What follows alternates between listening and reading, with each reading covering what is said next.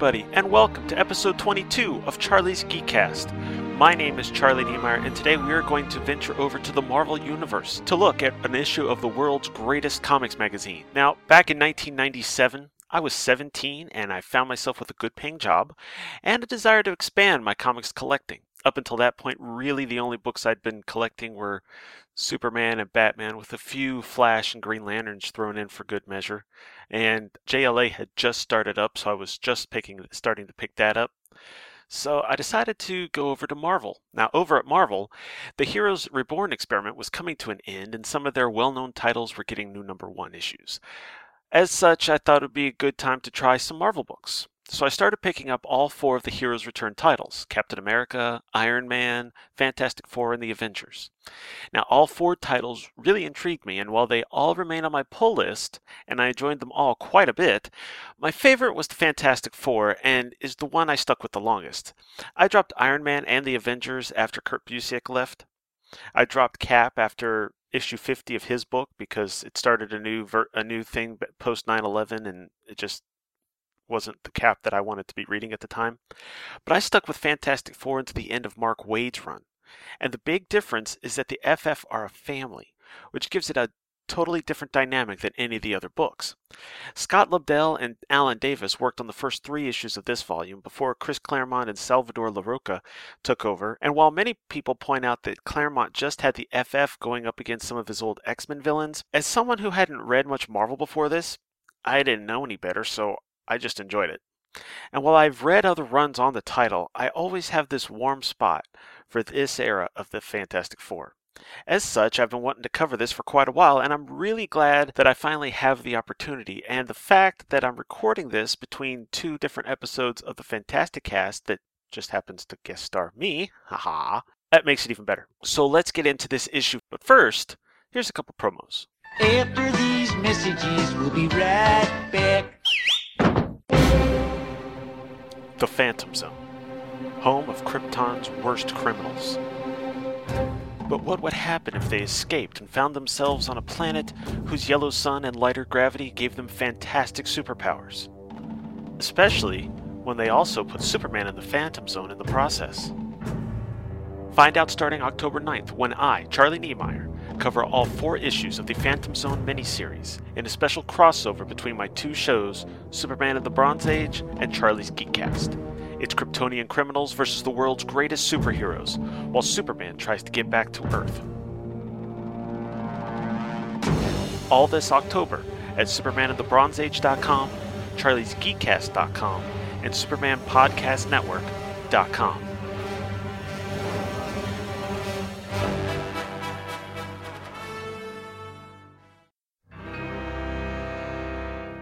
dawn of an age, the founding of a family. You know we haven't done enough research into the effects of cosmic rays. We've got to take that chance. Conditions are right tonight. Let's go. They're penetrating the ship. Our shielding isn't strong enough. I feel like I'm burning up. Too heavy. Can't move. Too heavy. We're all alive. I feel so strange. You're fading away. I can't see you at all anymore. Look what's happening to you. You're changing. Oh, Reed, not you too. What happened to me? To all of us. I can fly. We gotta use that power to help mankind, right? And so was born the Fantastic Four. For soon the mole man will have the entire world in his power. I am the mightiest living mortal on earth, and half mankind shall feel that might. The Fantastic Four. Little do they dream they're the pawns in the hands of Doctor Doom. The Human Torch will be the puppet master's next victim. You Earthlings can't change the way I can. That means I'm the most powerful person on Earth. I've been expecting you, for I am the thinker. I vow never to return, my lord, until the Fantastic Four are no more and the planet Earth is no more. You're in the presence of the awesome Ralatot, King of Kings, Master of Men, and Lord of the Seven Suns. Fool, you're just a muscular freak, Blind I'm the Hulk. Stop! You must not enter the castle of Diablo. My journey has ended. This planet shall sustain until it has been drained of all elemental life. So speak, Galactus. Flame on! It's clobbering time! The Fantastic Four from the very beginning witness the origins of a legend the Fantastic Fantasticast. ffcast.libsyn.com. Fantastic Four Volume 3, Number 1, had a cover date of January 1998 and an on sale date of November 5th, 1997, with a cover price of $2.99. Now, the, this issue sports two covers. Uh, one is the main is the regular edition cover, and it's a wraparound cover. You have the Fantastic Four on the front with the villains that they're going to be fighting this issue on the back cover, which is fine. And they've got some ruins behind them. It looks really cool. The colors really pop. It looks awesome. And it's Alan Davis art. I mean, you can't go wrong with that. The other cover, the collector's edition cover, takes the basically takes the image of the fan, of the four members of the Fantastic Four and they're kind of behind this sunburst. All the Heroes Return books did this. It's called the sunburst cover. They take this logo that they go with, not the actual comic logo, but a logo. For instance, for the FF, it's the four inside of a circle. For the Avengers, it's the A symbol, that kind of thing. Uh, they take that symbol and they make it look like that's the sun, either rising or setting and then behind it they have the hero of the issue. So it really looks cool, and I'll be posting that up as part of the show notes. But that's the other cover, both of which are by Alan Davis. Now, at this point in Marvel Comics, what they they were doing this really cool thing where the inside back or the inside front cover folded open, and it would have this cool. Actually, Marvel kind of still does this now, but it would have this a cool thing where it would give you a little bit of a brief history of the characters and also bring you up to speed on what's been happening recently. So I'm not going to go through this whole thing. Basically, the one, one column tells you the origin of the team, which I'm sure everybody knows. Then it's got four little paragraphs on each team telling you about their powers and everything. And then we've got the part where they tell you about previously. So I will read this one just to kind of bring you up to speed of where we are in this. So, in a final desperate struggle to defeat the near omnipotent villain Onslaught, the Fantastic Four, as well as a host of other heroes, seemingly sacrifice their lives for the good of humanity. In truth, however, the fabulous foursome and their companions have been saved at the last moment by young Franklin Richards, the son of Mr. Fantastic and the Invisible Woman. A boy possessed of almost godlike power, he subconsciously created a pocket universe where his loved ones lived alternate versions of their lives and adventures for some months. In time, however, Reed Richards deduced the true nature of their universe. It soon became apparent that an event of apocalyptic proportions was approaching for both universes. The enigmatic, star spanning celestials demanded that Franklin choose which reality would survive the cataclysm. But through the heroism of the youth, his parents, and many others, both worlds were spared. The ordeal that Franklin drained of his enormous might, but now his family is back and better than ever. And that basically explains it. The title of this issue is Viva la Fantastique. Written by Scott Lobdell, penciled by Alan Davis, inked by Mark Farmer, colored by Liquid Graphics, lettered by Richard Starkings and Comicraft, edited by Mark Powers, and the editor in chief was Bob Harras. By the way, before I get into the notes, when it comes to the Fantastic Four, I just cannot use their code names when I do a synopsis. It just doesn't seem right. Um, same thing happened when I was on the Fantasticast. So, just as a warning, I'm going to be referring to the four of them by their first names throughout the synopsis. Far below the surface of the Earth, near the very core, the Mole Man gathers his moloids together to announce that the time is now right to begin an invasion of the surface world. However, his speech is interrupted by the Moloid on Surface Watch, who arrives with news that causes the whole that causes the Mole Man to change his mind and postpone his plans. For it appears that the Fantastic Four have returned. Speaking of the FF, they are they are way down south in Antarctica, helping Reed conduct tests on his electromagnetic Meson Velocirator. Say that three times fast. Things are about to begin when Johnny decides his it's prank playing time and surprises Ben by flying down between his legs, no comment, which also melts part of the cliff he's standing on, causing him to experience a wily coyote type of fall. Surprisingly, Ben lands somewhat gracefully, thankful that the auto ignition didn't kick into it didn't kick in automatically. Then the auto ignition kicks in automatically, sending Ben flying uncontrollably. Johnny flies up pretend to pull him over like a police officer, but Ben grabs him as they begin to tumble, collecting snow around them to become a giant snowball boulder thing. Meanwhile, at the FF's Antarctic base, Sue and Franklin watch the whole thing unfold in their super science binoculars while Reed is too busy checking the readings he's getting to notice anything else. But Sue easily stops the giant snowball with one of her force fields, leaving a large enough hole in it for Ben and Johnny to plop through without much injury. While Franklin thinks the whole thing was hilarious, as a little kid would, Sue has another opinion, and while Reed collects Franklin and tells everyone that it's time to celebrate the success of the tests, Sue uses her force field to keep Ben and Johnny outside to scold them some more.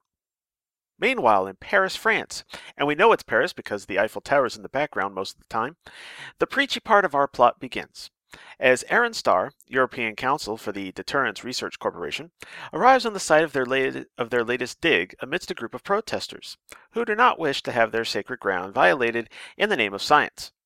Starr notices the head of the group, Yvette Diamande, or Diamond, Diamond, depends on how French that is, and her two friends, whose names are so French that I'm not even going to attempt to say them, and invites them to join him at the dig site below to see exactly what it is that they're doing. The site looks very Kirby esque for some reason, I can't imagine why, uh, but it looks like an ancient ruin. And just as Starr almost has Yvette won over with the way that they are uncovering ancient ruins that may have otherwise never been discovered, she hears that they're trying to breach the entrance to the ruins. Yvette and her friends try to interrupt the process, but to no avail.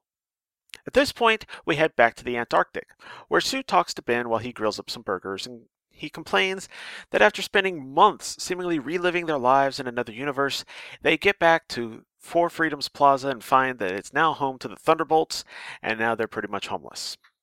Sue prefers to think of it as just another of their fantastic adventures, but Ben is mostly upset that despite having a second chance at everything, he still ends up becoming an orange brick monster again. But Sue tells him that it just means that no matter what, he's still the same hero he's always been.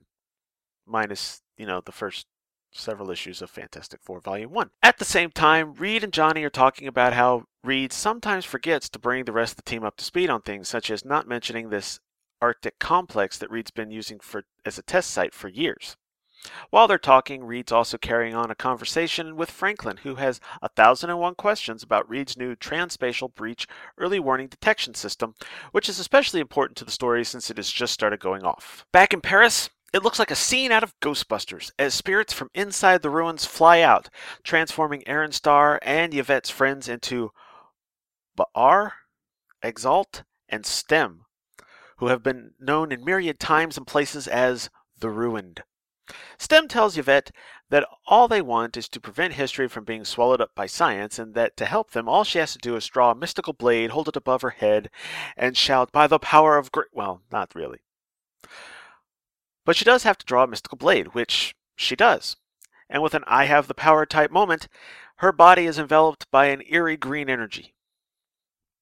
On the surface, Sue and Ben use their powers to disguise themselves and run into Tintin, the Belgian comic character, who informs them that Yvette and the others are down in the ruins. Then Sue uses her invisibility powers to allow both of them to sneak down undetected, and as they reach the site, they notice that modern things, such as the metallic railings, are being turned into very old things, in this case, very old marble. As they come face to face with the ruined, we switch back to the surface where Ben and Johnny are keeping a low profile, or as low profile as a guy who's creating flames with the tip of his finger can keep. Despite this, Johnny is recognized by Arlise, an American model in town for Fashion Week, and as they head off for a crepe, Ben goes off sulking until he realizes that he's lost. At this point, he has vegetables thrown at him by the newsboy. Le- uh, no, I mean some random kids. He chases after them, but they soon disappear, and he sees that he is on, or and we see that he is on Rue de Yancy. Back at the dig site, the ground begins to shake, followed shortly by what looks like an old tree rising up from below the surface. From the rubble, an arm clad in unstable molecules stretches up and fires off a flare, creating a giant fiery four in the sky. Spouting the or spotting the fantastic flare, Johnny and Ben regroup and head to the dig site. But when they get there, they not only see the, what looks like an ancient castle, but also Reed and Sue fighting some strange looking creatures. As Ben and Johnny enter the fight, which has apparently moved to the Lever, which I'm probably saying wrong, but it's that museum in, Fran- in Paris, Ben is confronted by Yvette in her revealing and uncomfortable looking armor. After mentioning that he doesn't hit ladies, she thanks him by punching him into the bell tower of Notre Dame Cathedral. By this point, Reed realizes that the fight is just to keep the Fantastic Four busy while allowing the transformation to take place. While Stem attacks Reed, to no avail because Reed's, you know, flexible. Bendy? No. Rubbery? Kind of rubbery? Plastic? Malleable. There you go. The energy portal that released the spirits of the ruined opens again. Reed has Sue overload the portal with some kind of mass, so while she uses her power to send a bunch of the rubble into the portal, Johnny uses his flame powers to keep the others back. This only works temporarily though, so Johnny then tries to overload it with his white hot Nova Heat energy, but the portal just feeds off of his flame, causing his flame to die out as he weakly falls to the ground. While Reed and Sue try to figure out what to do next, Stem hits both of them with a brain blast. By this point, Yvette realizes that she's being used, but she's outnumbered and has no options. But, forgotten in all of this is Ben, who picks up the only thing in the area that, for some reason, has not been transformed yet the glass pyramid outside of the museum. He throws it into the portal, which closes it, and restores almost everything to normal, except for Yvette, who's still wearing her uncomfortable looking armor. A few hours later, after speaking with the Parisian authorities, Ben wonders how upset the French will be with them for trashing one of their national monuments. But after taking off in the Fantastic car, they see that the surrounding area is full of people who keep shouting Vive la Fantastique, which is French for Long Live the Fantastic. And when we come back, notes. After these messages, we'll be right back. Oh my god, I'm J. David Weter. I haven't podcasted for 36 hours. I need to make a podcast. I have to do this. Maybe something Golden Age. I need a partner. Golden Age, podcast obsessed. Got it. John's John's Toilets and Toiletries. John, we need to make a new podcast. A new podcast? I haven't podcasted in a whole day. I need a new podcast. Well, I've been listening to a lot of David Bowie lately. Let's do Starman and his Golden Age adventures. Ooh, who who was the artist on Starman? What's that? Jack Burnley? Yes, we should cover Jack Burnley's run on Adventure Comics and Starman. Okay, I have just the perfect guy because I know another guy who loves Jack Burnley. So let me call Charlie Niemeyer and see if we can get him on a three-way here. Hi, what's up?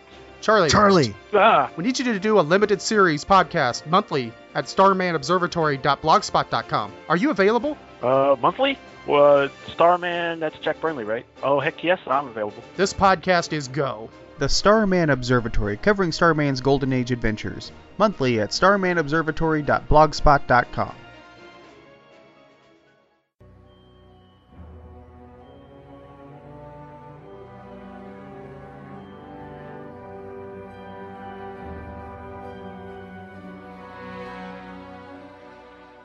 He joined the crusade. He helped rule the night. He fought for justice. He wore short pants. Okay, so Robin didn't always have the best fashion sense.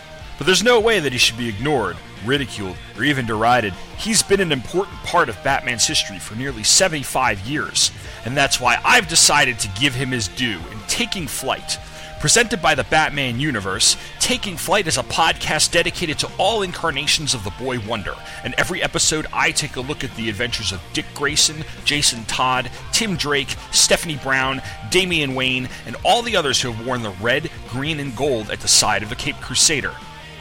New episodes appear every two weeks at the Batman Universe, which can be found at thebatmanuniverse.net. So join me, Tom Panarese, as I put the spotlight on the greatest sidekick in comicdom. Teenage anarchist. All right, notes for this issue. Page 5. The Fantastic Four just saved the world from a mole man invasion without even doing anything. That's pretty cool. Page 6. The Velociraptor that Ben is wearing, which looks like a giant Kirby esque engine thing, has the words dedicated to Stan Lee and Jack Kirby seemingly engraved on it, which I never saw before. I only just spotted it this time while writing the notes.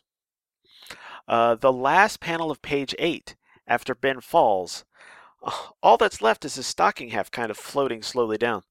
It very much is reminiscent of one of those Looney Tune gags. Page 12, I love that Reed is so engrossed in his test results that he's completely oblivious to what the others are doing. Also, on the last panel, I'm not completely sure whether or not Sue is yelling at Johnny and Ben or if she's yelling at Reed for ignoring everything and like not saying thank you or anything. It's hard to tell. It's they're all in shadow and she's apparently cussing because instead of words you've got like a swirly uh, a, knife a planet a star um, yeah it's I'm, I'm, guessing it's very expl- expletive filled page 17 first i like that they remember what happened in the heroes, heroes reborn universe second this is a pretty good way of bringing readers up to speed but it's kind of redundant because of those re, re, that because of those recap pages inside the front cover. However, if the if the issue ever got reprinted, those pages wouldn't be there. That would be kind of so I can maybe that's why they're doing it. I don't know. To my knowledge, this issue has never been reprinted, which is a shame because this is good stuff. Page 18. Now, this page does a good job of telling new readers what Ben Grimm is like. He may be rough and gruff, but inside he's just a big old soft teddy bear. Page 19. As with the rest of Davis's retro designs for this version of the team, the new Fantastic car looks like the old tub model, but we do get Johnny asking for a more 90s version. I believe they eventually get one, but it's going to be a little bit. Page 24. The Richards run into Tintin, who even point out points out that he's Belgian. Now I don't know much about the character other than I can recognize him if I see a picture of him, but I did know of him even before they had that CGI movie recently. Was that last Christmas or the Christmas before? Page 28. The kids that attack Ben look like the Newsboy Legion. Or, well, not all of them. I can at least pick out Scrapper and Gabby. I think Scrapper is supposed to be a young Jack Kirby, so him being there makes sense. Not completely sure about Gabby, unless it's maybe he's supposed to be Joe Simon, or maybe he's supposed to be Stan Lee. I'm not sure. I know Stan Lee likes to talk. But, um, and of course, they're on the French version of Yancy Street, which uh, doesn't exist, but it's kind of cool that they have a Rue de Yancy. Page 31. We're in a story that has at least 31 pages. Johnny doesn't say it anymore. Really, he doesn't need to, but he lets the pretty girl goad him into saying, Flame on. And on page 32, where Johnny says flame on, can a it's clobbering time be far behind? And on page 33, just a few pages after referring to himself as the Hunchback of Notre Dame, he Ben gets punched into Notre Dame Cathedral. I think that's irony. Page 34. Panel 4 on this page is pretty hilarious. Reed just covers up Stem's face with his stretched hand while telling him to shush as he goes about his business, and Stem's trying to poke Reed in the belly with his staff, but Reed's stomach is kind of stretchy, so it's just moving it around. Kind of funny. And on panel 5, um, Reed mentions using the Kirby scale of refractal analysis, which is pretty cool because it's Kirby. There's a lot of Kirby references in here. I can't understand why. Just kidding. 35. Sue mentions the two years real time that Reed was off the team due to apparently dying. The team is able to work together on their own without Reed having to do orders all the time. In fact, they're doing what he's trying to tell them to do already before he says it, which he's still not quite used to because he wasn't back that long before the whole Heroes Reborn thing started. So, and the final page, which is either page 43 or 44, depending on the count, because the page just didn't have numbers on them. So, yeah. Um, this is a fantastic shot of the team with the sunrise behind them. It was used on a lot of their promotional stuff. It's just really cool. In fact, I want to say that in an issue or two, this becomes the main image they use when, on that front recap page when they're introducing the team, even after Claremont and Larroca take over. Now, apparently, that I'm thinking they were supposed to the whole time, but they weren't going to be ready in time, so that's why Davis and Lobdell are cu- taking the first three issues. In any event, i i- this is just a fun book. Anyway, overall, speaking with extreme prejudice, I think this is a great reintroduction of the Fantastic Four.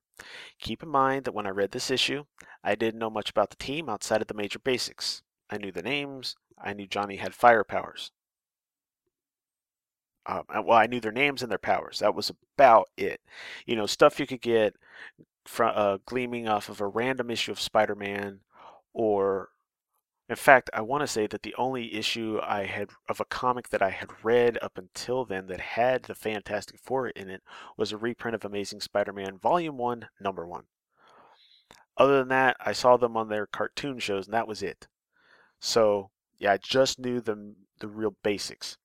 But this issue not only did a good job of bringing me up to speed, considering that I didn't really have enough knowledge or much knowledge, but it got me wanting more. Like the first issue of Volume 1, we get the Mole Man, and we get all the other things the Fantastic Four are known for in this issue Johnny's Flame On, Ben's Clobbering Time, Ben and Johnny's sophomoric relationship, Reed's Science, Sue being the team mom, but also nowadays being a badass in her own right, and even the Fantastic Flare. The story got a little preachy with the we're losing history to science talk, but beyond that, I thought it was a really fun issue. My favorite parts were when the team was just being a family. The scene in the Antarctic was really fun. The art on this is amazing. I've long been a fan of Alan Davis's art, with this being my introduction, and I love the look on every page. And while Davis isn't a huge fan of this kind of digital coloring over his art, I think it really enhances things, especially when Johnny's in torch mode. Because whereas previously, most of the time when they were drawing him, you know, they just color him red. He'll have this yellow flames around him, but mostly he's just red. And they just draw the lines. Well, this one, this time, they put the lines in over the shadowy parts, but otherwise he's just like an like red with an orange shine to it. The uh, the way Alan Davis draws his hair is that the hair is flames. The four symbol on his chest is flame. It's just really cool. I, I think part of it is the digital coloring. In fact, if I remember that article correctly, I think that he said that the digital coloring is what allows them to do some of the stuff this time. So that was really cool. I also like the way Davis interprets uh, Sue using her invisibility force field powers. At the beginning of the issue, later on, when we're not seeing as many constructs, it's a little different. And the way they color it later in the issue, it looks like, I mean, it, totally, it definitely looks like you're inside some kind of see through casing. But at the beginning, you don't even see the projections. Ben and Johnny are being lifted into the sky, just held there, but you don't see what what she's doing to hold them there. Uh, when the when she stops the big snowball, you don't see a dotted line wall or anything like that. You don't see a beam coming out of her head or anything. You just see her holding Franklin looking at them. She might be frowning. And the ball just hits some square object with a hole in it to let them keep coming through, but the snow takes the shape of whatever it's hitting, and that's the only way you know what shape it is it's just really cool. And the next issue, they do a lot more with it that also helps with the digital coloring because uh, I believe it's he's the villain's called Iconoclast, and I believe Sue's the only one that can see him due to some invisibility thing, and Iconoclast can see them, but only through their heat signatures, and they do the digital thing to make it look like heat, you know, real heat signatures. It's really cool. Anyway, uh, so yes, the digital coloring really helps. I really like liquid graphics coloring techniques. I've said that before when I was talking about the covers to the JLA issues. They actually stay on the Fantastic Four book from this point up until Mark Waid comes on, or until the Mark Waid issues. So they stay. This is the of, of those books that I mentioned. They do the this one and Iron Man. They stay on the covers for Iron Man for a long time, but they stay with the interiors of this book until Mark Waid's run. So it's really cool. I just really like the coloring. I mean, I could go literally. I could go on and on about the art and the coloring of this issue, but I'll just simply say it's awesome. Uh, and after a couple more promos, we'll take a look what else was happening in the Marvel Universe when this issue came out. After these messages, we'll be right back. Yeah. You like cheap comic books, right? Well, I'm Professor Allen, and I talk about cheap comic books on the Quarterbin podcast. In every episode, I'll dissect a single comic from my collection, as long as I paid no more than 25 cents for the issue. Forget about $4 new comics that you can read in 4 minutes, or crossover events that can cost a hundred bucks to collect. Join me in the quarter bin, where even bad comics are a bargain, and good ones are a steal. The Quarterbin Podcast is part of the Relatively Geeky Podcast Network. Visit us at relativelygeekypodcast.blogspot.com or search Relatively Geeky or Quarterbin Podcast in iTunes. I guarantee it'll be worth every penny.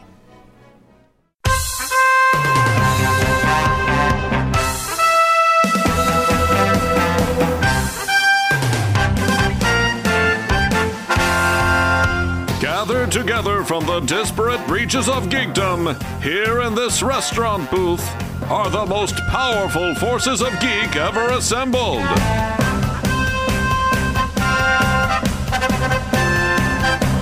Ryan, the toy geek. Scott, the award winning radio host. Jeff, Scott's minion. And Ron, just Ron. Dedicated to truth, justice, and geek for all mankind. It's Dinner for Geeks. Dinner for Geeks proudly crusades at twotruefreaks.com. All right, now, bear with me. While I have read this and the other Heroes Reborn books, I'm not as up on my Marvel stuff, especially 90s Marvel, as I am with my DC stuff. So I'll tell you what I see on the covers. Hopefully, you can figure out what's happening inside. All right, starting off, because we're going to do these in alphabetical order, because that's just the way I have it pulled up. First up, we've got Alpha Flight number six.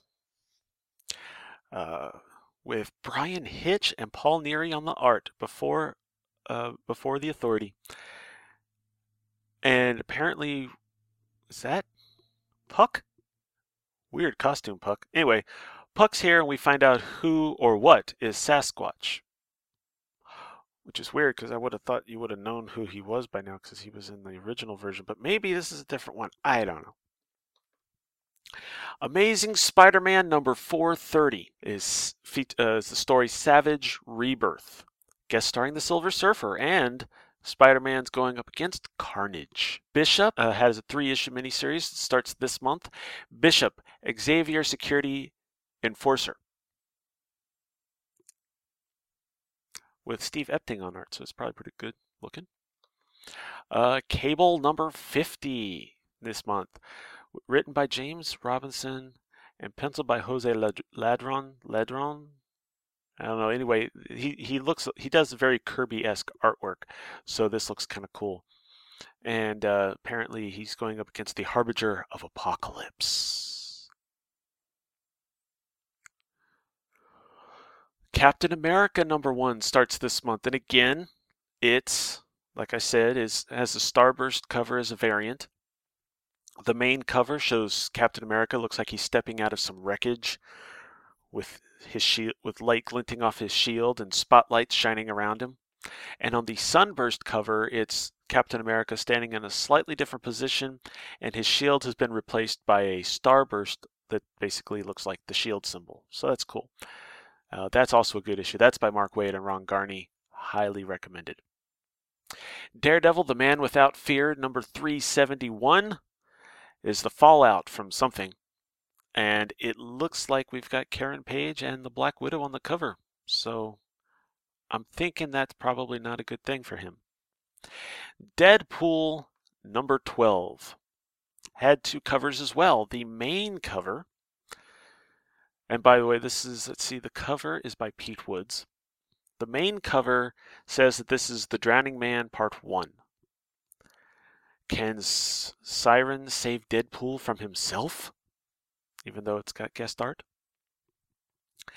And and that looks like a classic Marvel cover.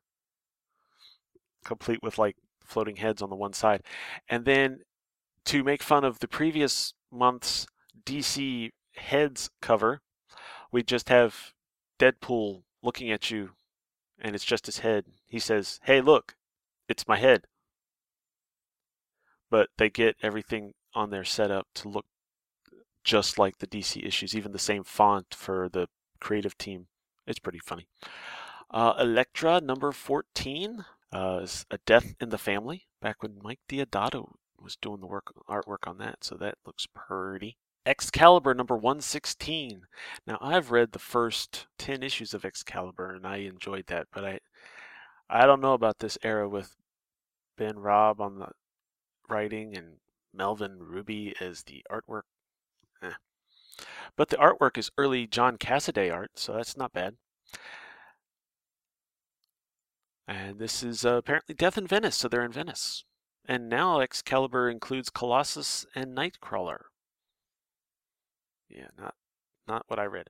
Uh, Generation X number 34. And if they had thought that the White Queen had gone soft, they were wrong. Ghost Rider number 92, in which he's a ghost no more. This month saw the reprint or the printing or the reprinting of the Golden Age of Marvel Comics trade paperback, which I'm going to go out on a limb and say and say that it reprints some old Golden Age comics.